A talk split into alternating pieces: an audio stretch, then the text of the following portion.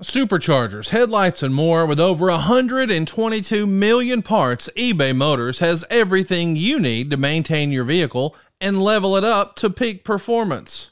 And with eBay Guaranteed Fit, your part is guaranteed to fit your ride every time or your money back. Stay on your A game with all the parts you need at the prices you want. It's easy to bring home huge wins. Keep your ride or die alive at ebaymotors.com. Eligible items only. Exclusions apply. See ebaymotors.com. All right, today's episode of Something to Wrestle With is brought to you by Starrcast on FITE.com. You know, Bruce and I have been doing these live shows now, gosh, for more than two years, but we're finally winding it down, man. The last live show we have scheduled, at least for the foreseeable future, maybe the last one ever, is happening at Starrcast and we've never given you the ability to watch from home. But now you can, live and on demand in glorious HD at StarrcastOnFITE.com. And that's going down on Sunday. There's also a live Talk Is Jericho there. There's going to be a retrospective with Rob Van Dam and Jerry Lynn on Sunday. And just announced a little inside the ropes action with Dustin Rhodes, the natural. That's just Sunday. And there's a lot more going down on Sunday. But what about all the other days? What about the lost tape with Bret Hart, Tom Magee that we've talked about here on the show? Those guys are going to both be on stage discussing that match and a little peek behind the paint from Sting. Arn Anderson on stage with a live mic for the first time in nearly 20 years. What about Ric Flair and Ricky the Dragon Steamboat sitting down with JR to talk about their famous trilogy of matches from 1989? How about Cody Rhodes and the Young Bucks discussing how in the world All Elite Wrestling came to be a thing? But the main event, it's all about the roast of Ric Flair. Are you kidding me? You can get all of these shows, more than I can list in this commercial. We're talking nearly two dozen shows, nearly 40 hours of content, and it's all happening for one low price, just 59 bucks at StarrcastOnFITE.com. Now don't forget, there's two R's in Starrcast, just like Starcade, and FITE is F-I-T-E. That's StarrcastOnFITE.com. Check it out. You'll be glad you did. Welcome to Something to Wrestle With. Something to wrestle with. Bruce Pritchard. Bruce Pritchard. Well, What say you? Pronouns, pal. and now something to wrestle with. Con Bruce Pritchard. Y the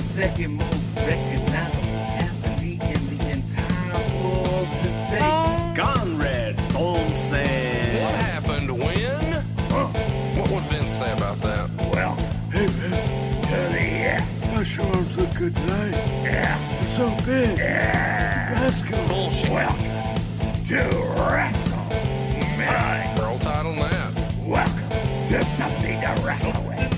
Something to wrestle Something with. to wrestle with. Something to wrestle with. Bruce Pritchard. Bruce Pritchard. Bruce Pritchard. What's up, everyone? It's Tony Schiavone. That's right, Tony Schiavone. And on behalf of Conrad Thompson and Bruce Pritchard, welcome to Something to Wrestle with Bruce Pritchard.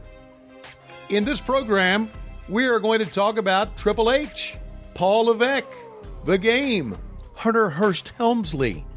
Whatever you want to call him, he has certainly made a profound impact on pro wrestling. Now, Conrad, as I said, and Bruce will join us in a few moments, but I want to take this moment to thank all of the wrestling fans for making Conrad's podcasts, especially the one you're listening to right now, Something to Wrestle With, the finest sports podcast out there. I'm speaking on behalf of myself, speaking on behalf of Bruce Pritchard, Eric Bischoff, and our newest partner, JR Jim Ross. We are having a great time going back and taking a look at some of the great moments, not only in the WWE, but in professional wrestling worldwide. Let's get to Conrad and Bruce Pritchard. I'm going to be promoting my podcast a little bit later on in this program, but right now, let's take a look at Triple H. Now, before he became the powerful man that we've all grown to love, Triple H was an upper mid card wrestler trying to break through. In this clip, Bruce talks about Triple H against Mankind in the Big Blue Cage and how it was settled with a hit to the ass. So we got more promos the following week. You know, we're talking about, and this is one of my favorite Bret Hart promos. Uh, this is on July 28th in Pittsburgh. Bret says, if you wanted to give the United States an enema, you'd stick the hose right here in Pittsburgh. What a great line that is. Right, Bruce? It's a horrible line, Conrad. I was just in Pittsburgh. It's a beautiful city, and by God, it's in America.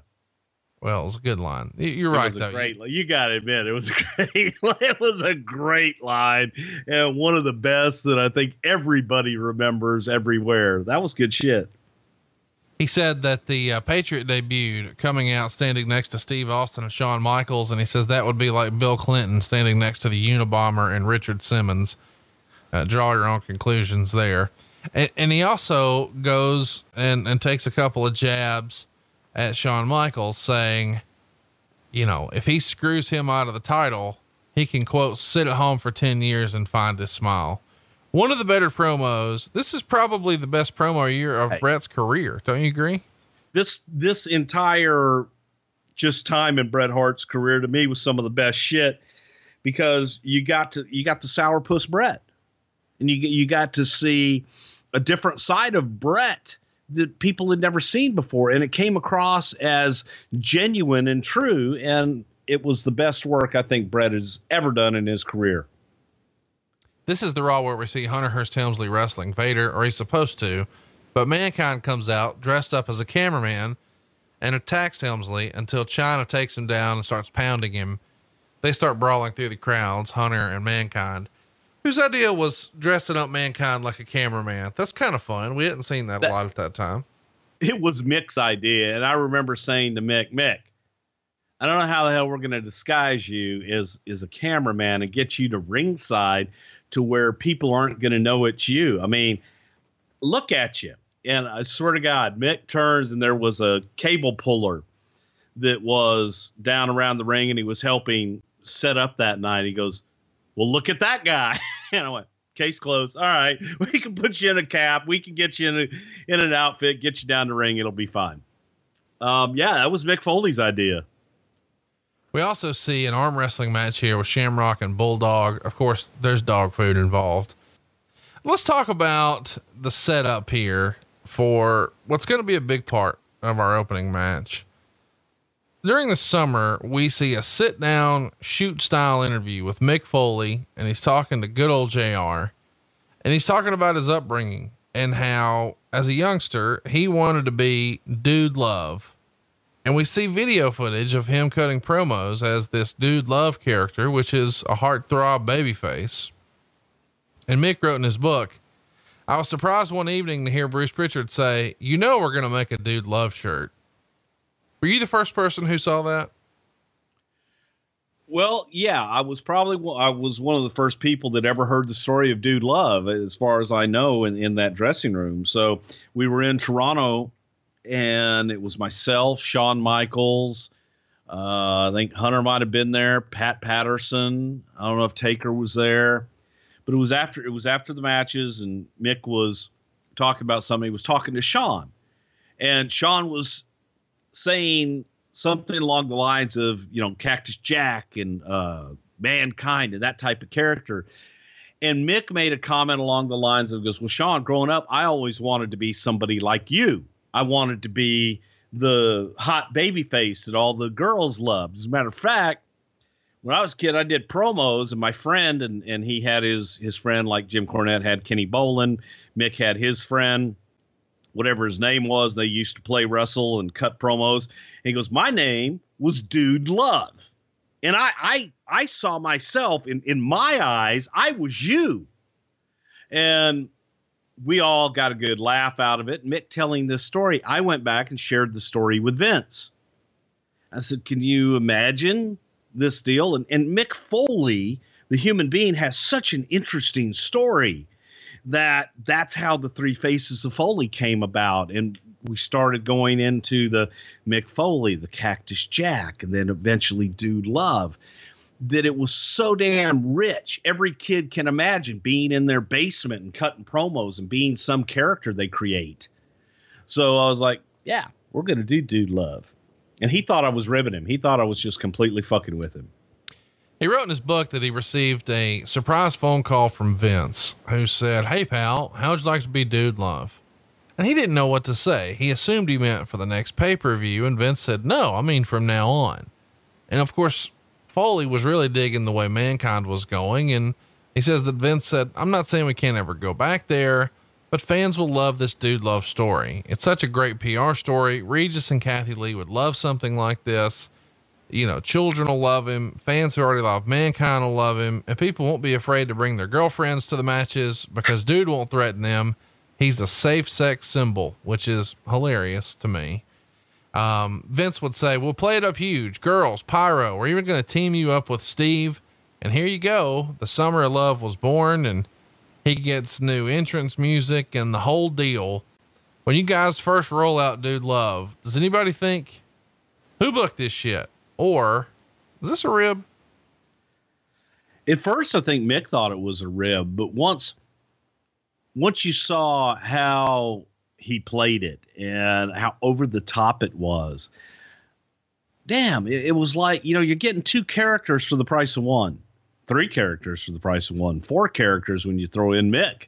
Um, it was it was interesting storytelling, and it was something people could now identify with Mick Foley because I think everybody could relate to that guy that wanted to be somebody else growing up, and now he's realizing his dream.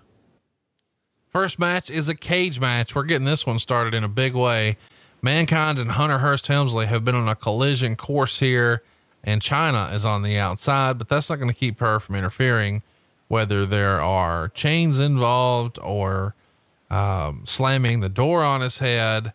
They're pulling out all the stops here, but the big spot is it looks like Mankind is going to win. He climbs over the top of the cage, almost down to the floor, and at the very bottom of the cage, which stops at the top of the ring apron, he looks up and then decides to take his mask off, throw it over into the ring, and then climb back up, tear the top of his Mankind top, and then drop the big elbow, just like Dude Love would do. It's a pretty cool moment. Of course, eventually they play the Dude Love music and two and a half stars is where we get. Um, what'd you think? Meltzer says that uh, the match had its high spots and memorable spots, and in hindsight was very well laid out, but something was missing from the body of the match, and it just didn't have heat. And I don't know that I dis- I don't know that I necessarily disagree with, you know, the crowd wasn't responding maybe the way they could have because I remember this match much more fondly than the way they received it. Than I was sort of shocked with the way it was received when I watched it back 20 something years later. I thought it was a good match. I thought it was a solid match. There were just funny spots in it where at the top, when Mick Foley was climbing over the top of the cage and Chyna climbs up on the outside of the cage to stop him, she goes to Mick has his ass basically in her face. And Chyna goes, I don't know what the hell she was trying to do, but she basically punches him in the ass.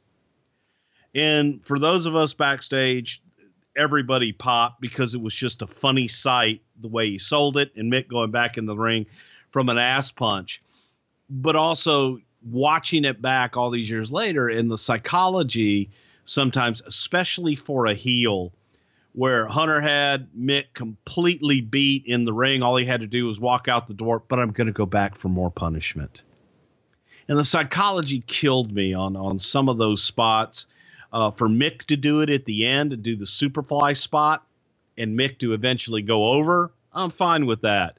Um, but the also the other thing that for years everybody talked about was Chyna slamming the cage door of Big Blue on Mick Foley's head, and I don't care who you are, that fucking cage was the stiffest son of a bitch ever made, and there was no way to protect yourself or, or cushion that shot. And that was one of those that for guys that have been in the big blue cage, they cringe every time they see it. Wade Keller, I'm sorry, not Wade Keller. Mick Foley actually wrote about in his book that Chyna swung that cage door as hard as she could, which is the way he insisted that she do things like that, but that it fucking nailed him and gave him a concussion. And he said it hurt so bad that he didn't even hold his head. He held his shoulder because he had shooting pains down his arm. But that wasn't the only head trauma he suffered here. There's a spot in the match where Hunter slams his head into the cage 10 times unanswered. And about every other time, it leaves a lump on his head. So he wakes up the next day all lumped up and in a bad way. But of course, he finished the match got his big super fly moment. And if, as if that wasn't obvious from him climbing and, you know, the, the heart tattoo and the I love you hand signal, Jim Ross is putting it over really big and helping you at home sort of connect the dots. Did you talk to Mick afterwards? This is sort of, you know, his first big breakout moment about him achieving his boyhood dream of sorts. What did he think of the match afterwards? You know, immediately, I think Mick was pleased with it. I think it was a big deal for him to be in a cage match and quote the New York market and be able to do that spot off the cage, which is what he wanted to do, was that big elbow off the top. I think both guys were pleased with the match, and there was nothing not to be pleased with. It told a good story. Psychology wise, I might have changed a few things, but again, that's looking at it hindsight. There was no doubt this man was destined for greatness, in and out of the ring. And the time finally came to coordinate the game as the King of Kings and give him the big belt. In this clip, Bruce explains who was for and who was against Triple H in the first title reign, does an amazing Hunter impression as only Bruce can do, and Conrad, as he's well known to do, almost brings the whole show to a halt when Bruce says something shocking.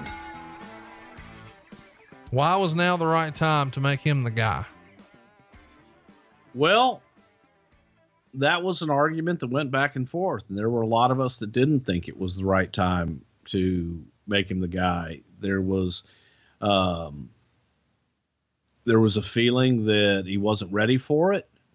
Um, Vince Russo and Vince McMahon obviously felt that he was, but I think more than anything because you couldn't call it, and nobody was calling that Triple H was going to be the champion at the time.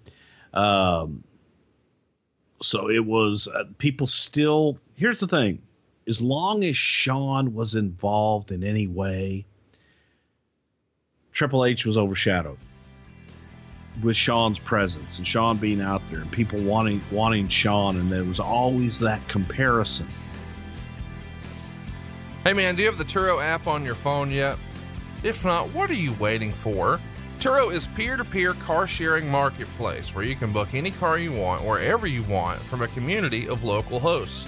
Now, if that sounds familiar, it's because you're probably familiar with other services that do something similar to that, but not for cars. You see, this thing is awesome. It replaces the traditional rental car rigmarole because with Turo, you can get exotic cars to practical daily drivers. You choose the best car for you, whatever your budget. I love the Turo app and you will too. Just check it out and see what's available in your home market and the next time you travel, or maybe you need to move in your local market. You don't have to find a friend with a truck. Go to Turo. This thing is awesome. There's a thousand uses like that. And by the way, you can download the app for free. It's Turo, T U R O, on the App Store or Google Play, or just visit Turo.com, T U R O.com and you can even get $25 off your first trip when you sign up for Turo and use the promo code WRESTLE at checkout. Terms apply. But dude, try it out and use that code WRESTLE. Save yourself 25 bucks. If you were going to go with with Triple H by himself, then let's go with him. But the more every time that Shawn got in the picture, it was comparisons to Shawn, and, and it just made you look at Hunter less than. So there there were people that that didn't think that uh, me included that didn't think that it was the right time to put the title on Triple H at the time. Didn't feel that felt he was he was great in the picture. But man, the champion and the uh, promos. Uh, I uh, am uh, the game, uh, and uh, I uh, proved to the world. And it was like, fuck. How long is this fucking promo gonna go? And there was just that that was that was the wrap, but it was, you know, they went with it, and the rest is history, as they say. Oh man, I can't believe. Let's mark the date and time. You just said something critical of Triple H. I never thought this day would come. I feel like this might be our last episode. You I should, you should listen to why. This be our last episode. You should go back and listen to the archives. oh yeah, over at somethingtowrestle.com. Now this segment is uh, an opening segment that goes like over 15 minutes. Is this when it really starts to become a thing for the opening segment to go long because they've got to fill time? Do you think? No, it wasn't about filling time. It was it was about people like talk. Russo liked to like to hear his words sometimes come out. So it, it was a formula. It became very formulaic, and they still do it to this day. I guess some respects it works when you can go out and cut your promos and set up your the evening. It makes it more spontaneous. You've got to tune in to see what's going to happen. If you can set your night up in that first hour well enough, then people are going to grow. The audience will grow throughout the the rest of the show. But uh, you know, Rock interrupt man. Rock was on fire at this time, and then Shawn Michaels coming out rocking his brother love suit, which was gimmick infringement. Um, you got all the stars out there, man, in that in that first 15 minutes. So your first quarter, you, you knew what was going to happen for the next two hours. Next up, Blue Meanie holds up a photo of Sable from TV Guide as part of the Blair Bitch project, and it winds up being edited from the show. And the lawsuit involving her was settled not long before this. Was it a stipulation that you guys couldn't run her down on TV? Why did you do this? Why did it not air? Um, as far as why it didn't air because it sucked, it was eh, just one of the, in my opinion. Okay, I'm sure some people disagree. I thought it was some of the stupidest, silliest, nonsensical, non-directional shit that they ever did. There was no payoff to it. Nobody knew a payoff, and and it was just I couldn't tell you why they were doing it or what the what the end result was ever supposed to be, and I guarantee you, there's probably no one alive that can tell you. Um, next up, we see Billy Gunn beat Jeff Jarrett when Chyna knocks out Debra. Jeff is the Intercontinental Champ here, and this is a non-title match. Uh, Jarrett wound up winning both the Intercontinental and the European title at SummerSlam from D'Lo, but then he forfeits the European title on Raw to Mark Henry and it's the first match in SmackDown history, which I guess is a little fun fact that both um, Billy Gunn and Jeff Jarrett can claim. Next up, we see. Well, how- you know, hang on. Uh, you know what I always liked about Jeff Jarrett? what's that? He wore the championship. No matter what it was, Jeff was a champion. He wore the championship belt and made it. You know, he he presented himself as a champion. Didn't throw it over his shoulder. Didn't drag it he he wore the damn thing and made it special. And that you know watching it because it had become not the norm and, and actually hunter did it in the first segment as well but then after a while takes it off throws it over his shoulder. Jeff wore it and wore it with pride. I thought that was just one of those it, it's an old that old pro type thing that you notice. And you always tell guys it, the championship make it special We also see that uh, Blue Meanie found Stevie Richards dressed up like Sable, and then it's time to go ahead and have our main event. We've got Triple H beating The Rock when Shawn Michaels turns heel on Rock by hitting him with sweet chin music, and then Triple H hits the pedigree for the pin. And this seemingly looks like a restart for DX, but nothing really came of it. Is this the the situation? Is this the episode? Is this the SmackDown? Where there was a bit of a, a situation backstage with The Rock and Shawn Michaels. No, the, you know, this was an example of let's do something to get out of it. How about this? And we'll do a swerve. What do we do next? I don't know. Um, works for tonight. Let's get through tonight. We'll figure out next week tomorrow. And I think that's what what this was. Uh, let's have this big. You know, you got to have a big, big show. This was a pay per view. This this this show was a pay per view quality show. All big matches, uh, leading up to a big crescendo. You get a, a big finish and a big swerve and a big turn, but there wasn't any. There wasn't really that much thought into. Okay, what do we do next?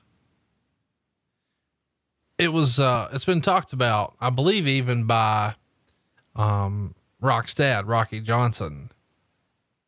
He said in a shoot interview, quote, Shawn threw the sweet chin music and I guess he kicked him a little too hard. So Dwayne went back in the dressing room and said, Hey man, you hit me a little too hard. Calm down. But then Shawn got smart with him and said something like, if you can't take it, then you shouldn't be in this business. The next thing you know, he's on the floor and Dwayne is on top of him. So that happened with the finish here. That didn't happen. That's, that's all. That's a story. And I believe that's just a story. They probably had words and, and got blown out of proportion and legend has grown from there. Why was Shawn not back here? A lot of the rumor and innuendo is that in around this time, it may have even been this episode, uh, Triple H sort of buries him thinking that maybe he still got some substance issues. What, what Well- this feels like it could have been a storyline, but it wasn't. So that's the reason a lot of people sort of circle this show as maybe when that could have been the case. Well, it was also the case of you didn't have Shawn didn't want to work full time, wasn't going to work full time. So what the hell do you do with him? And he was a commissioner, and then it's like, okay, you you do this, then what? And there wasn't there wasn't a whole lot of thought out plan that could actually come to fruition because he he couldn't work, he wasn't going to work at that time, and you're you're stuck now. You got a guy. In addition to that, the overwhelming feeling, like I said in the very beginning about Triple H, in order for Triple H ever to get over on his own, he needs to be away from Shawn. For as long as Shawn's there in any way, shape, or form, there's going to be the comparison. There's always going to be that feeling that um, Shawn's the leader of the group. Shawn's the head of it.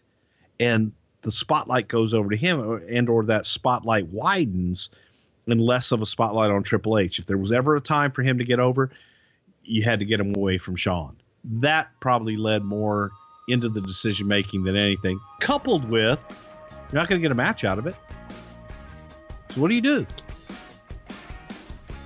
Don't book him. I wouldn't count on another critique of Mr. Levesque anytime soon. So, as Conrad said, let's remember the moment. Coming up now from a few different shows from the Something to Wrestle archives and some of Triple H's greatest hits. Was Triple H trying to find his way into the main event amongst The Rock and Austin in 03? Was there heat between Goldberg and Triple H? What was the deal with the Triple H against Scott Steiner feud? Is it fair to say that Triple H held down RVD? And finally, let's all have some fun listening to Bruce defend Triple H beating Taz in a WWE ring while Taz was the ECW champion. Well, fun maybe for everyone but Taz.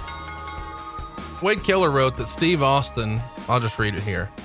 Steve Austin must come away from the next three months stronger than ever. To do that, he would score pinfall wins over Bill Goldberg and Hulk Hogan, if not also Triple H and The Rock. WWE must also get through the next few months, making sure that Kurt Angle and Brock Lesnar seem to be every bit as big of a star as The Rock, Hulk Hogan, Undertaker, Kevin Nash, Shawn Michaels, and Goldberg. Triple H has the power to look out for himself, and he surely will. I find that remark interesting because even Wade Keller's own rumor and innuendo and speculation is that if Goldberg isn't signed, then Austin's probably going to take on The Rock, and that leaves Hunter without an obvious foe. So get the chapstick out here, Bruce. Was Hunter jockeying for a WrestleMania match that you remember at this point? Like what was what was he angling for? Well, I don't know that he's jockeying for anything because we had the Rock Austin match. That's what we were building to. And then we were building to, uh, on the other side, on the SmackDown side, Kurt and Brock. And right in the middle there was Vince and Hogan. And unfortunately, storyline wise, Triple H, because with uh, Steiner, it wasn't something that we were going to get three out of with Scott. So unfortunately, I was kind of left out in the cold. But it wasn't Hunter wasn't jockeying for anything at this point. There just wasn't really anything there in the big picture at this time getting him to WrestleMania. So you have to look at that story for WrestleMania to be a launching pad for the next summer instead of an ending. Instead of being an ending and a blow off, it had to be a beginning and that's the price you pay sometimes. The idea being that WrestleMania isn't always the beginning, but it is if you don't have a hot feud right then, then it's time to start another one. Right.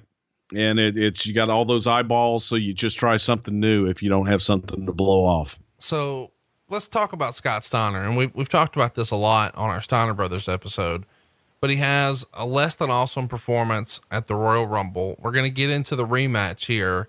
Did you guys already knew going into this match that there's not going to be a trilogy? It's not going to be Scott Steiner and Hunter at WrestleMania, right?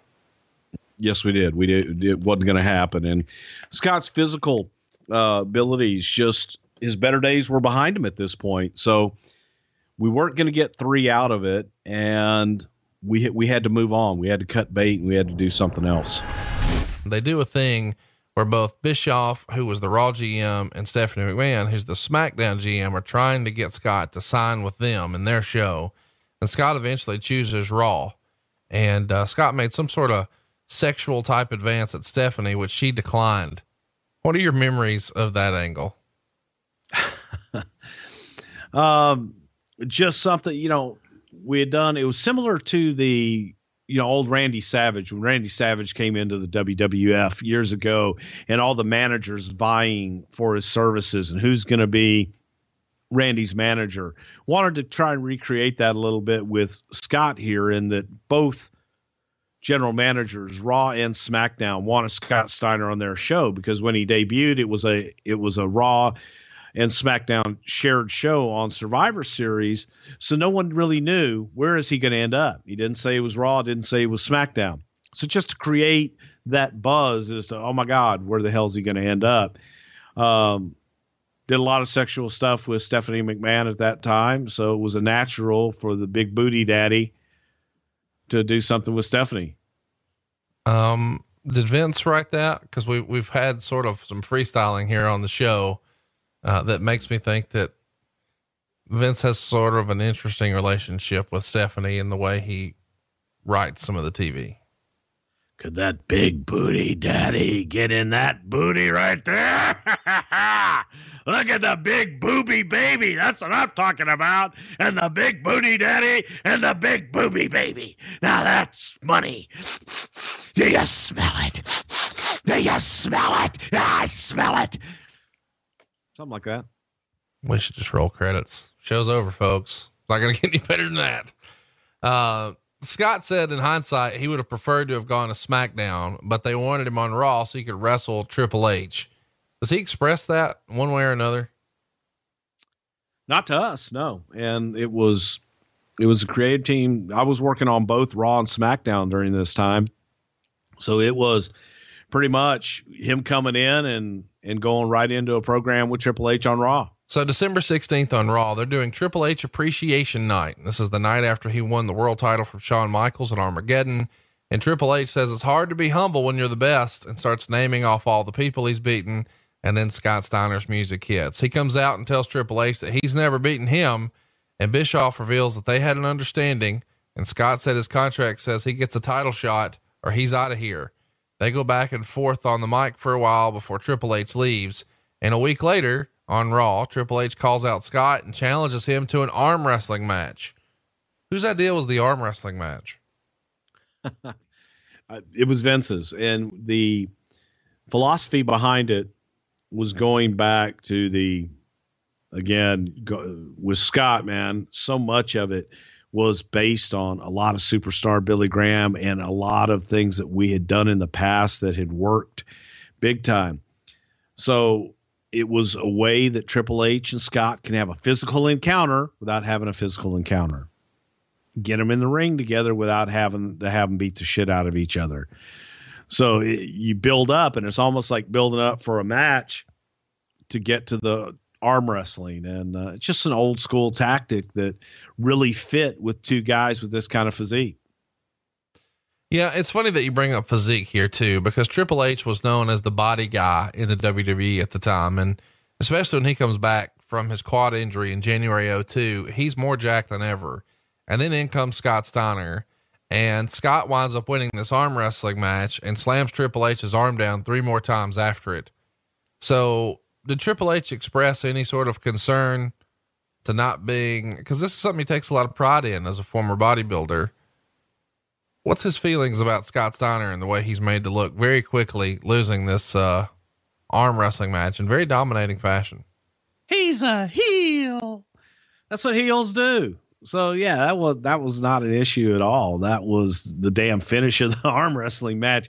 You're not going to bring Scott Steiner in and, and have him lose an arm wrestling match. So that not even remotely an issue. I should mention just uh I, I skipped it briefly here. On December 14th in Jacksonville, Scott Steiner beat John Cena. That's not something that I thought I would have ever seen that those guys really cro- cross paths, but they did. Uh, so Jacksonville, Florida, December 14th. Um, let's talk about where we're going from here with Triple H because we're clearly building towards a title shot. Wade Keller would write this in the torch. He wrote, Triple H was scheduled to face Scott Steiner in their first singles match this past weekend in Honolulu, Hawaii. However, mainly due to Hunter's nagging leg injury and partly due to Steiner's lack of conditioning for singles matches, the January 3rd Honolulu match was changed to Steiner teaming with Rob Van Dam against Triple H and Batista. Hunter did the job in the match, submitting to Steiner after Shawn Michaels interfered with sweet chin music on Triple H. And the same tag match took place uh, Sunday in Colorado Springs, but ended with RVD pinning Batista. Michaels was not a part of that match. Hunter and Steiner engaged in mind games, with Hunter mocking Steiner's mannerisms and then playing chicken to Steiner in the ring. Their actual wrestling exchanges were limited. Uh, chat me up about this situation where allegedly they're not as confident in Scott's ability to work a singles match here, so they call an audible. Well, there was concern there because Scott wasn't in, you know, he really wasn't in ring shape, and he was in great shape, but he hadn't been in the ring on a regular basis. So they, to protect him, they did tag matches just to make sure that you know he could tag in and out and get the best out of him. He just wasn't ready. Who has these concerns and who's saying he's not ready? Is Triple H saying, man, he's not ready? Triple H is saying it. The agents are saying it. And you can just watch, you know, the matches. He's running out of gas a lot faster. And, you know, he's just, he's a step off. So he's got to get, and that's strictly from being, you know, goddamn, he was out for a long time and now he's coming back in and now he's he's going back into a regular schedule. And unless you're in the ring working you know three four five times a week it takes a while to get your ring legs back under you. Which explains why you're not putting him on TV a lot in matches. You're doing arm wrestling and what you would do on January 6th, which is a pose down, uh, old school Rick Rude Ultimate Warrior style. This time though, with Triple H and Scott Steiner. Uh, of course, Triple H picks the judges and they vote for him to win, and they all attack Scott afterwards, but he quickly gets the better of them. What do you remember about the pose down on Raw? well it was something that you could do that we knew again going stealing more pages out of that superstar billy graham playbook and and you go back and you look at the stuff that Billy Graham did with Tony Atlas and and different things through the years. This was that old time two big muscle heads coming together and they're going to collide. So you go after what they both take pride in their body and how they look. And this was an opportunity cuz Steiner looked great man. Just don't you know don't shoot the legs. And uh the pose down was a way for him to make make him look great and come out on top there's a line in here, I believe, um, where Triple H says something like, You're built for show, I'm built to go. Was that the way the locker room sort of looked at it too? Or is that Triple H sort of convincing himself that, Hey, no, I don't look as good as that, but I can still wrestle and this guy can't wrestle. So I've got the better body for wrestling. Well, yeah, that's something a heel would say when they lose. Well, but I'm talking about real life, brother. It was written for him Okay. by a writer. So Triple H wasn't in on the writing at the time. No, Okay. All right. I guess what we read all these years about him being in on the meetings is bullshit. Uh, January 13th on Raw. no, he was in on production meetings. He was not in on creative meetings. Okay. Uh, they're supposed to do a uh, bench press competition. I'm sure this was written for him as well. Uh, Steiner says he's going to warm up with 585 pounds, and then Triple H comes down in a suit. They go back and forth on the mic a few minutes, uh, and then Scott comes down to the ring and they start to fight. Steiner rips off Triple H's clothes down to his underwear, and Triple H leaves. This is very old school Ricky Steamboat Ric Flair, is it not? this is old school. I don't know about Steam. Did Steamboat and Flair do something like this? Okay. Uh, Royal Rumble 2003, January 19th in Boston. Uh, I'm just going to keep reading results and you're going to say, no, Triple H was great. I don't know what this is. I didn't say Triple Scott H was great. great I didn't. Say, I, I asked you a question. I, I, you know, a lot of guys have done the clothes rip off thing, and uh, Ric Flair's made it famous. And Triple H's favorite wrestler is Ric Flair. okay. Scott beat Triple H by DQ uh, at the Royal Rumble. Of course, we remember that. So Triple H retains. Here's what Keller wrote of the match. Just before their match, Triple H faced off against Scott Steiner. Steiner, whose house shows have received poor reviews from those in attendance, showed that he isn't physically capable of carrying his end of a match at this point in his career. The stereotypical assumption would be that a rough and cynical Boston crowd would love Steiner's self absorbed tough guy attitude the same way New York Giants fans love talented but bonehead rookie Jeremy Shockey. Instead, one Steiner showed he couldn't deliver by moving around the ring gingerly and looking shaky during suplexes. The crowd ate him up. Triple H's body looked good, but the price he is paying for his obsession with bodybuilding is taking a toll on the health of the company he earns paychecks from. His injuries, not at all unrelated to his obsession with being as big as possible, have limited his ability to carry someone with Steiner's limitations. Triple H's obsession with only wrestling proven name brands and main events rather than taking pride in elevating up and comers is taking a toll on the quality of his big matches and therefore his drawing power. Rather than surround himself with opponents who can work circles around him athletically and whom he can teach a thing or two about psychology and main event prudence, he has stuck himself with tired veterans such as The Undertaker, Shawn Michaels, and now Scott Steiner. It's not working. The booing of Steiner didn't stop once the match ended. After the match, when in character, he threw the title belt on Triple H's body and the crowd booed.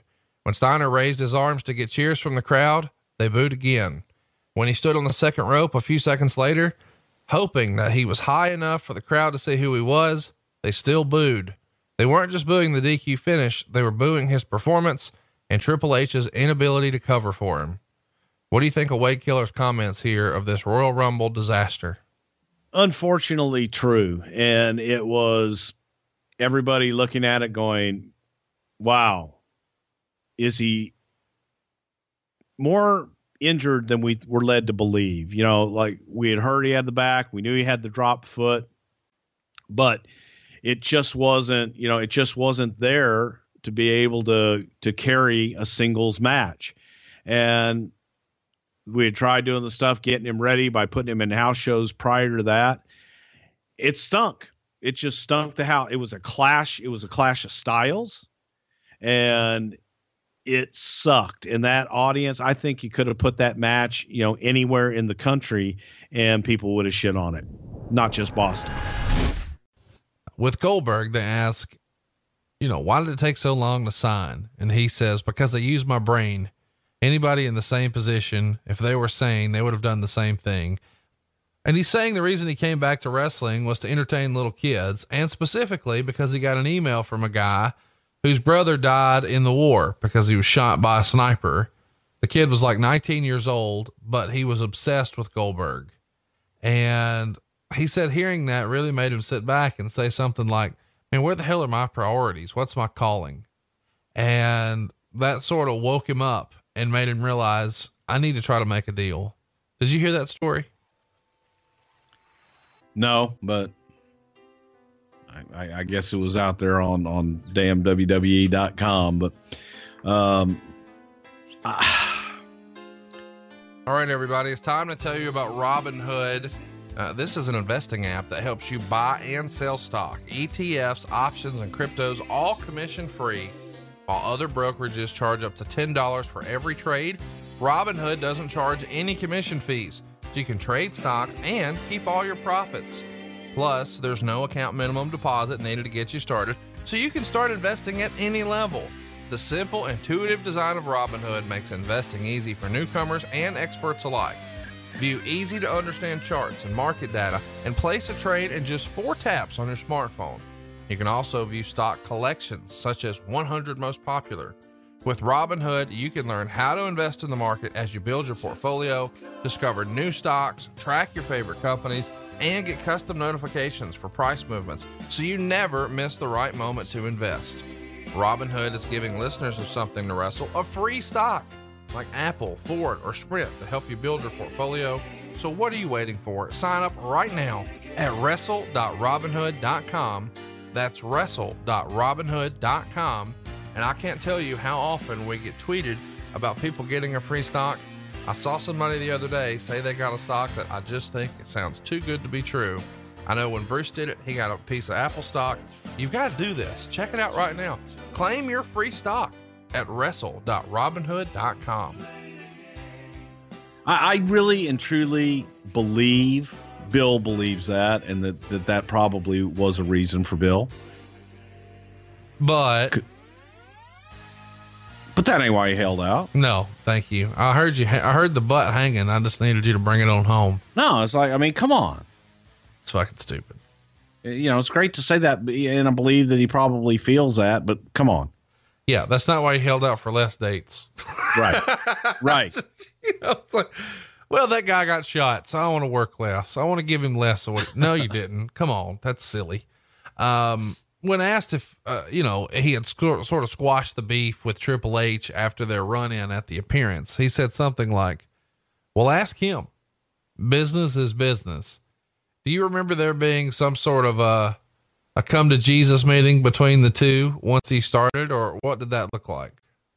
I don't know that it was a come to Jesus meeting as much it, as it was, you know, hey, how you doing? And everybody's got an opportunity. If you want to say something, say something. And nothing was said other than welcome and let's work together. Um, I don't think that there was any. Okay, guys, we've had our differences. If if it was, I wasn't aware of it, and I think they probably just saw each other, said hello, and moved on. Let me make you laugh here for a minute. Was there ever any consideration of putting Goldberg on SmackDown? Uh, no, not because that's where Raw, uh, Rock was. So Rock was on uh, Raw at the time. So since he was going to be working with Rock, that's where he went. Why don't you think they did like a big elaborate contract signing angle with Goldberg? For the shock value of just having him come in and interrupt Rock, do something different. And if you, after a while, if everything's about a big contract signing and all that shit, it just, then that becomes predictable and boring. I guess it's worth mentioning here that RVD did indeed get a win over Triple H on September 2nd. RVD's teaming with Ric Flair to take on Triple H and Jericho. This is where you kiss ass, not me. Oh, yeah. RVD shouldn't have beaten Triple H. There Hunter should have pedigreed his ass. Like he did at the Royal Rumble and embarrassed him in his first Royal Rumble. I agree. Why is that embarrassing? Well, I mean, the Bushwhacker looked the motherfucker. I didn't. I mean, pretty much. So September really. 9th, RVD wins a four corner match against Big Show, Jeff Hardy, and Jericho. And the gist is you get to be the number one contender for the world title.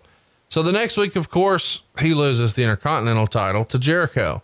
Now, most people would say, well, that's because you're going to put the world title on him. Let's see what happens. September 2nd, Unforgiven. Triple H beats RVD to retain the title after Flair comes in and hit RVD with a sledgehammer. And this started Triple H and Flair's alliance officially, and it eventually became Evolution. The match goes 18 minutes and 17 seconds. And here's what Wade Keller had to say. Good crowd heat for the opening antics between the two. RVD out wrestled Hunter in the early minutes. Hunter went to ringside to catch his breath. RVD had a water bottle thrown at him and mocked Triple H's water spouting routine. Uh, Hunter got even more upset and charged DVD, uh, RVD, who gave him an arm drag followed by a hip toss and a side headlock. Eventually, Ross points out that RVD was winning with basics rather than with dazzling kicks and flips. Not an all out intense match, but a very good action, climaxing with RVD signaling for the five star frog splash. He scored a visual three count on Hunter, and RVD jumped to ringside to get the ref's attention. And Hunter gave RVD a low blow from behind and then grabbed a sledgehammer from under the ring. RVD leaped and kicked the hammer out of Hunter's hands. Flair ran to the ring, picked up the sledgehammer, um, and then turns and nails RVD in the gut with the hammer. Hunter looks shocked, but nevertheless pedigrees RVD and covers him. Ref, the, the ref is thrown into the ring by Flair, Flair looks at Hunter and says, You're the man, and hands him the big gold belt. Three and a half stars. What'd you think of the match? I thought they had a hell of a match, and you know it's it's funny when you said, "Oh, what what predictably what should have happened was because RVD lost Intercontinental title, we're going to put the world title on him." And unfortunately, sometimes that was the thought that okay, we're going to do that, we're going to uh, swerve the smart fans who think that's what's going to happen, and that's not going to happen it's a story. And yes, people were probably leaning there, which again makes the Flair turn and the marriage with Hunter and Flair mean more. And he got screwed. So it was a good story. RVD clearly here has said that he felt like Hunter was holding him down and that Hunter was always cordial to him and they were always cordial to each other. But he just doesn't believe Triple H saw in him what the fans did.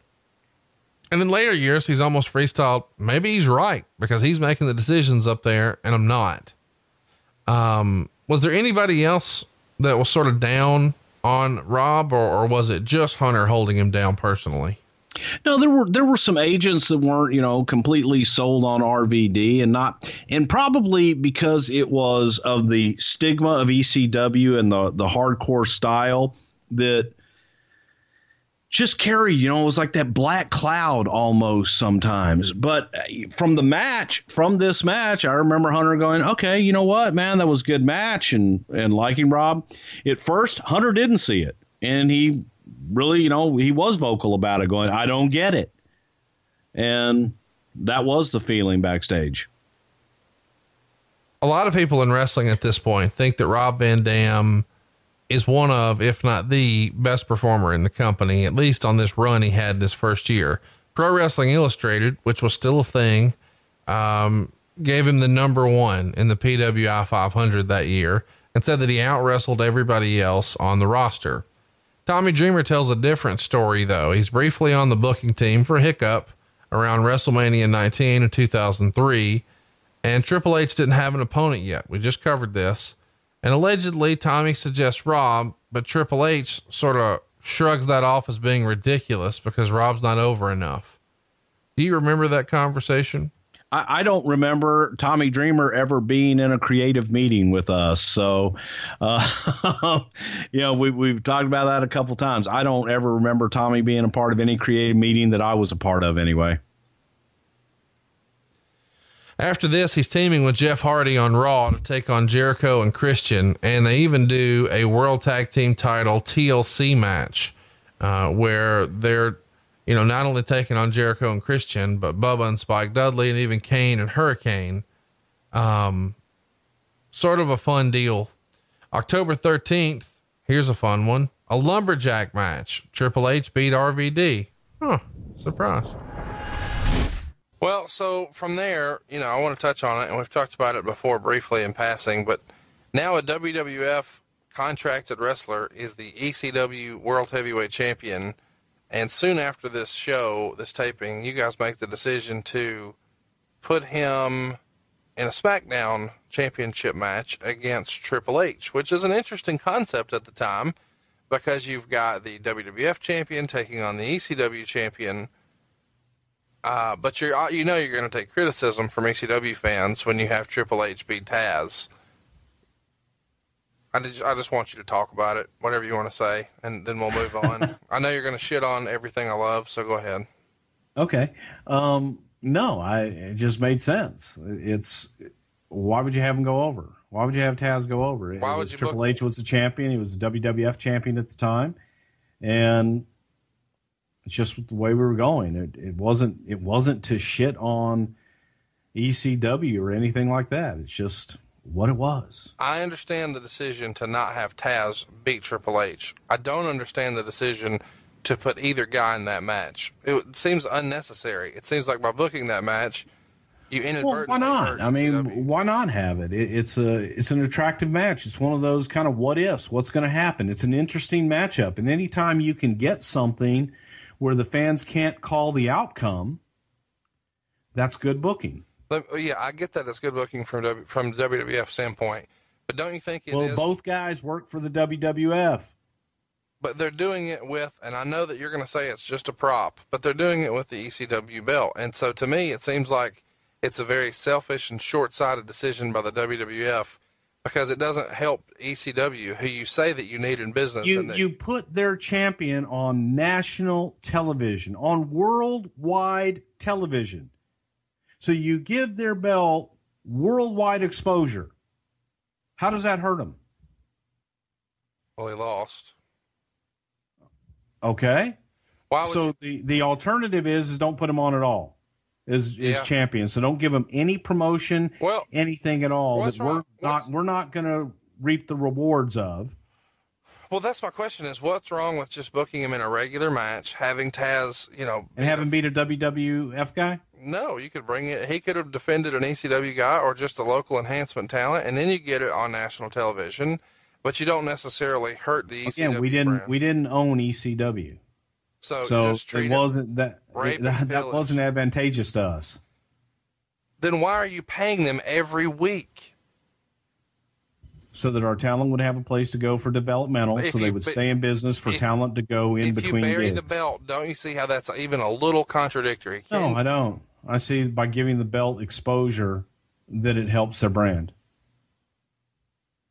even if the expo, even if it's so. Let me ask you this: Why, when WCW was beating, I mean, like a drum, they were beating WWF. I don't know how many weeks. I lost count. You guys lost so much.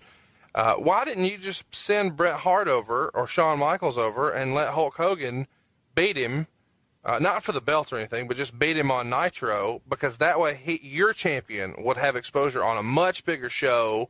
We didn't have a working relationship with them. I would have tried to work one out. I mean, with this logic, it seems fucking foolproof. Maybe not. I can't believe you don't see that that's contradictory at all. This is amazing to me. Because it's not. It is a lot. All right, if it seems like we are cherry picking just the clips that makes Hunter look a little more negative than he actually probably is, in the interest of fairness, we all know that Triple H has got a lot of good friends and is known for being good to his friends. Here are two of the best Triple H moments from Something to Wrestle. Talking about Triple H mixing it up with two of his besties in the ring, the Heartbreak Kid Shawn Michaels and Big Sexy Kevin Nash. Let's talk about the video package. Speaking of Hunter, building up Shawn and Hunter here. They show some clips from 1997 with DX, uh, and then they show Shawn coming back in 02 with the DX shirts and the skit. And ultimately, that sets up the pedigree uh, where Triple H gets to turn on his best friend, Shawn Michaels. And there's a great line from Hunter in this package here. I used Shawn to get to the top just like he used me to stay at the top. I thought this was one of the, the more well done packages that were on the pay per view. Uh, what do you think of the package and the angle to bring Shawn in? And then we'll talk about the behind the scenes. uh, thought the package was excellent, and I thought the angle was excellent because it was logical, and everybody can understand jealousy, and everybody can understand a friendship and a bond getting broken up like that. The video of someone jumping Shawn from behind and then putting his head through a window, the bloody aftermath, and then the reveal from Shawn enhancing the video and then challenging Hunter to a match at SummerSlam. This feels like, you know, exactly what Vince was talking about in Beyond the Mat. We make movies. Uh, what did you think of the whole uh, jumping Shawn Michaels head through the rental car, enhancing the video, the big great reveal? I thought it was some of the better storytelling, even if it was a little predictable. Well, here here's what you have. You have a guy that we didn't know what we really had in him in Shawn Michaels. He this is going to be his one off, the only match we're going to do. We couldn't do a, a whole lot physically with him prior to that. So you don't want you, you can't have him work a match on TV. Um, you got to get creative in how you get him involved. And we didn't want to the audience to see them have that physicality. So yeah, you just you, you got to get creative and get out there with your storytelling. And I thought that it was beautifully done. Um, and again, especially for us because we we had no idea what the hell we had. All right, guys, the secret is out. If you want healthy sex, your body needs nitric oxide. And now you can boost your nitric oxide production faster than you thought possible with Ageless Male Max, the absurdly fast formula from the number one brand in male enhancement. And don't take our word for it. JoJo, our producer here on the show, he tells me that, uh, whew, things are different at his house now, thanks to Ageless Male Max. You'll get clinically tested ingredients that rapidly boost nitric oxide production, and it won't go unnoticed. Ageless Male Max has already taken Walmart by storm, and now you can get a 30 day supply delivered straight to your door. No questionnaires, no online tests. It's fast and discreet shipping. All you've got to do is text the word RAM to 797979. Get the rapid boost in nitric oxide production that you and your partner crave. Make her happy. Try the first 30 day bottle for free. Just pay shipping and handling. All you've got to do is text the word RAM to 797979. Now, if these results are too intense, please decrease use. That's RAM to 797979. This free offer is contingent on subscription, but you can cancel anytime. Message and data rates may apply. Um, let's kind of talk about the backstage here because I think everybody knows we're going to cover this at some point long form. DX has been on the poll 9,000 times and they lose every time, but I'm hopeful that they'll win eventually. Uh, but the story with Shawn Michaels and Triple H and DX is a fun one. It's been well documented. We'll get there eventually. Um, but Shawn ultimately becomes injured at the King of the uh, at the Royal Rumble 1998 in a casket match against the Undertaker. He goes over the top, uh, waxes back on the edge of the casket, and supposedly this causes all kinds of back problems. That leads to a rather interesting first quarter in the WWE as we build towards WrestleMania 14. Shawn is not in a good place mentally, physically, or emotionally. Storms out of the press conference, and he's gone. And now this is going to be his first match back in the WWE. Uh, he has some trials and tribulations personally while he's out. Uh, he finds God. He turns his life over. Uh, he also had struggled with addiction. There's rumor and innuendo that he showed up under the influence to a WWE show once and kind of showed his ass. And Triple H even tried to put him in his place and actually, according to the rumor and innuendo, take your pills, Bruce, tries to have Shawn removed. What can you tell us about the time in between? Because I think most people know that Shawn said he was done with wrestling, never coming back, does things that are uncharacteristic of Shawn. He does an RF video shoot interview. He opens a wrestling school. Thank goodness he did. We got, you know, D- Bryan Danielson out of it.